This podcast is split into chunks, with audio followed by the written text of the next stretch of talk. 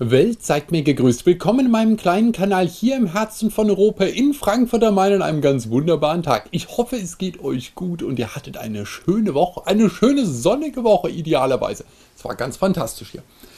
Ich möchte mal wieder ein ruhiges Thema anpacken. Ein ganz ruhiges, wir alle einer Meinung, wird keine Streitigkeiten geben, Emotionen bleiben außen vor. Es geht um die E-Mobilität. Die E-Mails von euch an mich reißen nicht ab mit Vorschlägen zu meinem nächsten Auto. Ich brauche Hubraum. Das bin ich jetzt mal so in meiner Emotion. Idealerweise amerikanischer Hubraum. Das heißt, äh, wir brauchen bei mir nicht tief mit Logik anfangen, was den Autokauf angeht. Da ist natürlich Emotion dabei und ich kaufe stark nach Farbe. Wenn es glitzert, bin ich euer Mann. Deswegen habe ich auch so eine kleine Glitzerkugel. Oder Steff fährt damit und dann gibt es die kleine Donnerkugel. Das wisst ihr. Zwei kleine Flitzerchen, ah, die sind quasi so groß wie ich, die Autos, und mit denen wiesel ich durch die Gegend und habe Freude. Jetzt ist der Punkt. Das ist nicht up-to-date, wenn man über Mobilitätsentwicklung spricht in der Zukunft. Deswegen hatte ich mir im letzten Jahr überlegt, ich besorge mir einen Tesla Model 3. Hatte ich Spaß dran. Habe ich gedacht, super, bin ich gefahren eine Zeit, äh, ist eine Rakete, ist der absolute Knaller, hat mir Spaß gemacht mit allem drumherum, hat alles erfüllt, was ich von einem Auto brauche. Ich scheitere an der katastrophal schlechten Infrastruktur äh, meines Heimatortes Frankfurt. Wir haben hier quasi eine Ladesäule pro 100.000 Einwohner und da steht meistens ein Auto davor, das halt gar keine Lademöglichkeit hat, weil es halt einfach steht, weil wir auch dank perfekter Planung keinerlei freien Parkplätze haben. Ich wohne in keinem freistehenden Einfamilienhaus mit Carport und ähm, Wall-Ding-Charger, äh, das heißt, ich müsste irgendwie versuchen, aus meinem Küchenfenster ein Ladekabel raus auf die Straße zu legen. Es ist überhaupt nicht praktikabel. Ich bin auch nicht oft genug bei Ikea, Kaufland, sonst wo, um dort zu laden. Machen wir es kurz, es bringt nichts. Leider. Ich hätte letztes Jahr gerne zugeschlagen. Jetzt überlege ich mal, was ich mache. Wahrscheinlich wird es erst nochmal ein Fun-Mobil werden. Und vielleicht, wenn die Infrastruktur aufholt in drei bis zwölf Jahren, überlege ich nochmal an diese reine äh, E-Autos nochmal ranzugehen. Jetzt geht es natürlich aber weiter. Ich habe ja Bekannte in meinem äh, äh, Freundeskreis, auch in meinem Freundeskreis habe ich Bekannte, wurscht. Ich habe ja Menschen in meinem Bekanntenkreis und Freundeskreis. Die äh, haben auch Autos. Die meisten haben Firmenwagen, denn ich sitze in Frankfurt, ich bin hier in der netten Gegend. Das meiste, was ich hier habe, sind Berater, Banker, Anwälte. Ähm, die äh, haben Firmenwagen, eigentlich alle. Und sind natürlich alle je nachdem, was für ein Vertrag es ist, ein Jahr, zwei Jahre, manche sogar drei Jahre, äh, sind sie dabei, dass sie auf ein neues Auto wechseln. Mit denen spreche ich natürlich über die Autos, die die haben. Ähm, ich versuche denen immer meine Kugel vorzuschlagen, weil ich sage, es ist ein super Auto. Vor allem, weil ich kenne ja deren Verkehrsrhythmus.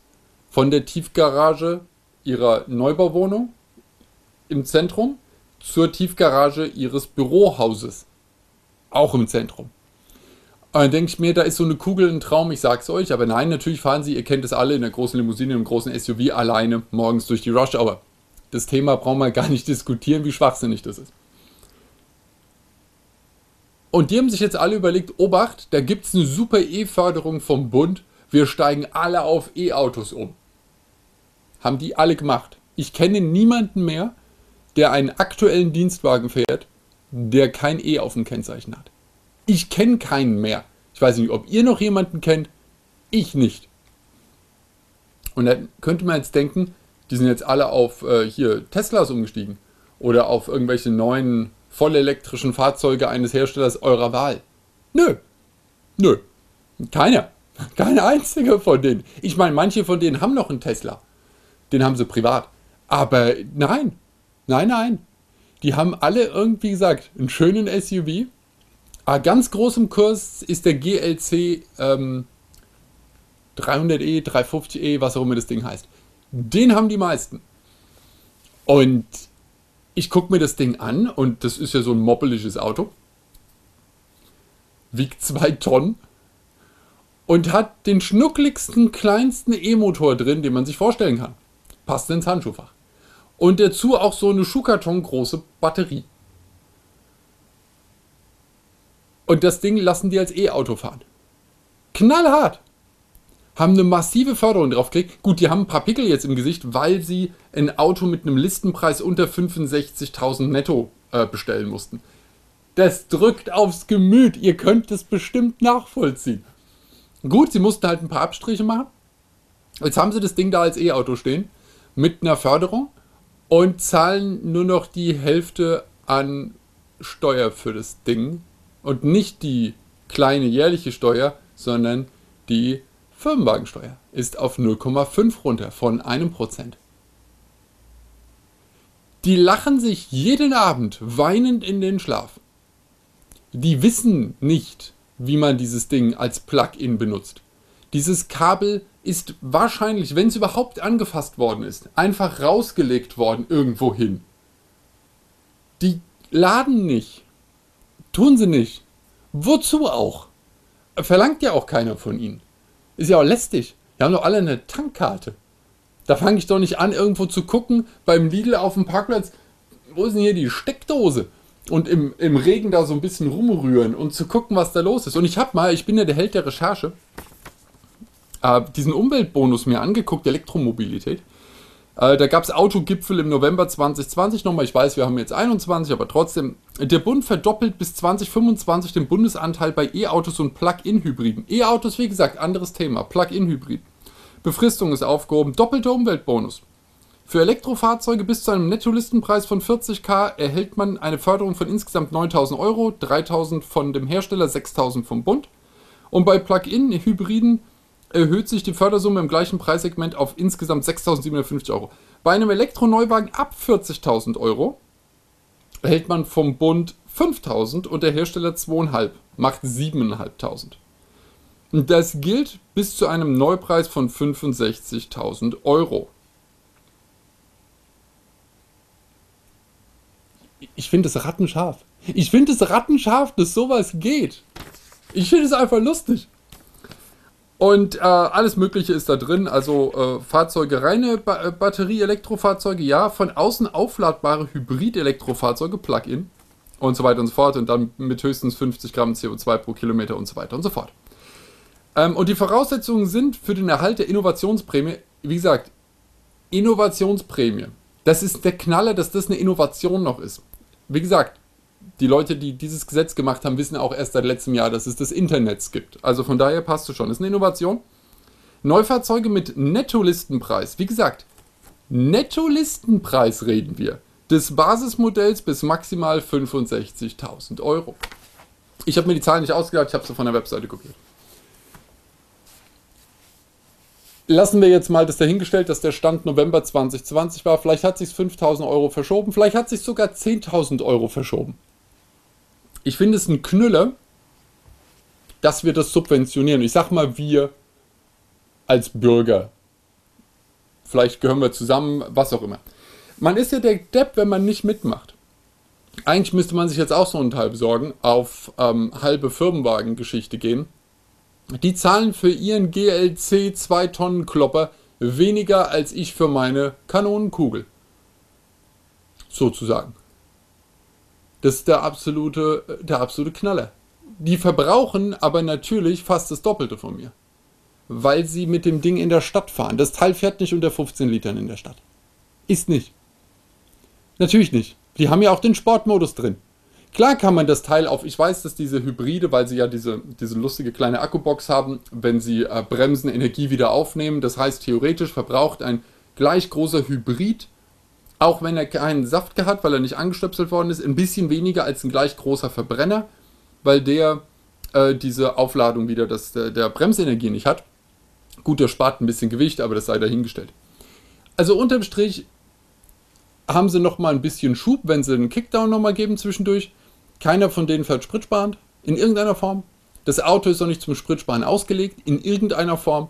Und dieser rein rechnerische, reine Akkubetrieb von 30 Kilometern oder 40 Kilometern oder irgend sowas ist bei denen halt nach 8 oder 9 Kilometern weg. Weil der Gag ist an einem Elektrofahrzeug, dass das Ding dampfert wie Sau. Das heißt, auf den Pin und ab. Und da ist das Ding leer. Verstehe ich auch. Also wie gesagt, keine Kritik an den Jungs und Mädels auch. Keine Kritik. Ich will es nicht falsch verstanden wissen. Denen wird gesagt, willst du ein paar tausend sparen? Ohne dass du was dich ändern, also du musst auf nichts verzichten und du sparst ein paar Tausende. Ja, dann überlegen die zwei, dreimal und denken so, ja, okay. Und ich würde es auch machen. Weil man ist nur der Depp, wenn man nicht auch mitmacht. Wenn jeder sich das Teil mit der Förderung holt, alles wieder okay. Nicht jeder von uns hat die 65k netto rumfliegen. Das ist vielleicht ein anderes Thema und kriegt den Firmenwagen nicht. Aber die Jungs, die sich das Gesetz ausgedacht haben und die Jungs, die jetzt die Karre haben, die sitzen in einem Boot, die haben das Geld, keine Sorge. Also auf jeden Fall äh, haben wir das jetzt da. Und übrigens, diese Zukunftsinnovation Elektroantrieb, die es seit 100 Jahren gibt, ist eine super Sache. Und wie gesagt, ich bin ein Freund von Elektroautos. Ihr wisst das.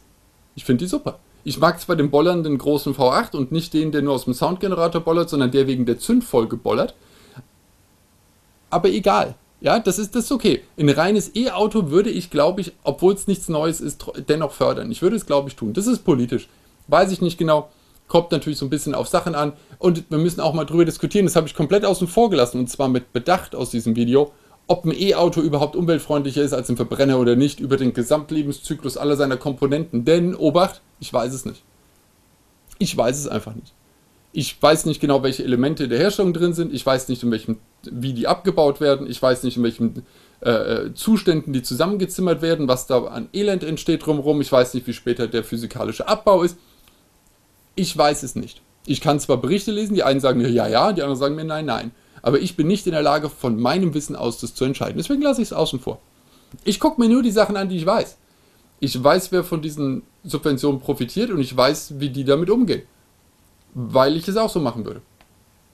Und das ist halt ein Thema. Und ich rede nicht über den sehr überzeugten, eher missionarisch unterwegs ähm, gerichteten Autofahrer, der diesen Plug-in-Hybrid wirklich so nutzt, wie soll. Also der sehr vorausschauend fährt, der ständig auf, also so im, im Seitenscannen Steckdosen sucht, der seinen Wallcharger auf dem Rücken hat und sofort irgendwo andockt, so wie es geht und auch irgendwie durch den Schlamm über den Parkplatz das Ladekabel zieht und so weiter. Alles.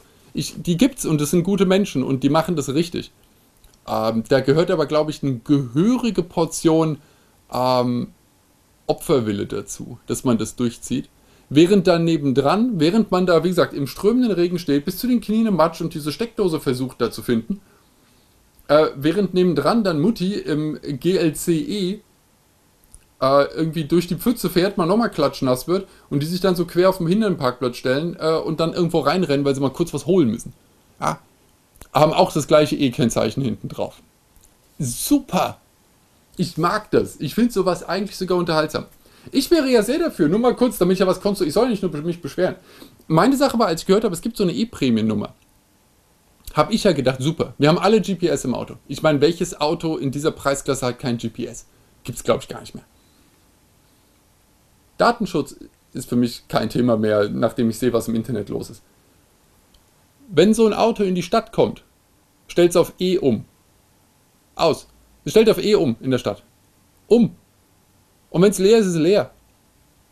Das wäre es dann gewesen. Dann würde ich sagen, ja, okay, okay, okay, okay, okay, okay, okay. Leise Stadt, keine Emissionen in der Stadt. Die Emissionen werden in der Fabrik irgendwo wo ein bisschen in, in einer ärmeren Gegend äh, verbreitet, die, die können ein bisschen leiden, wie hier in der Stadt, wir haben es schön. So die Nummer. Das wäre so ein Punkt und ich meine, die Nachfolgegeneration, was die mit den ganzen Akkus machen, das interessiert uns doch ehrlich nicht. Dementsprechend hätte ich gesagt, okay, die Stadt ist leise. Sobald das Auto GPS über die Stadtgrenze fährt und andere Städte können das natürlich auch machen. Also nicht nur, nicht nur Frankfurt oder irgendwas, keine Ahnung. Jede Stadt, die meint, sie möchte mitmachen, sagt dann ja, Häkchen. Und sobald so ein Auto in so eine Stadt rollt, ist der Verbrenner aus. Und ich rede von aus dann ist er weg. Und wenn du da halt nicht gut, gut geladen hast, wenn du nicht schön gefahren bist, dass du diesen, den Antrieb aufgeladen hast, dann bist du in der Stadt halt raus.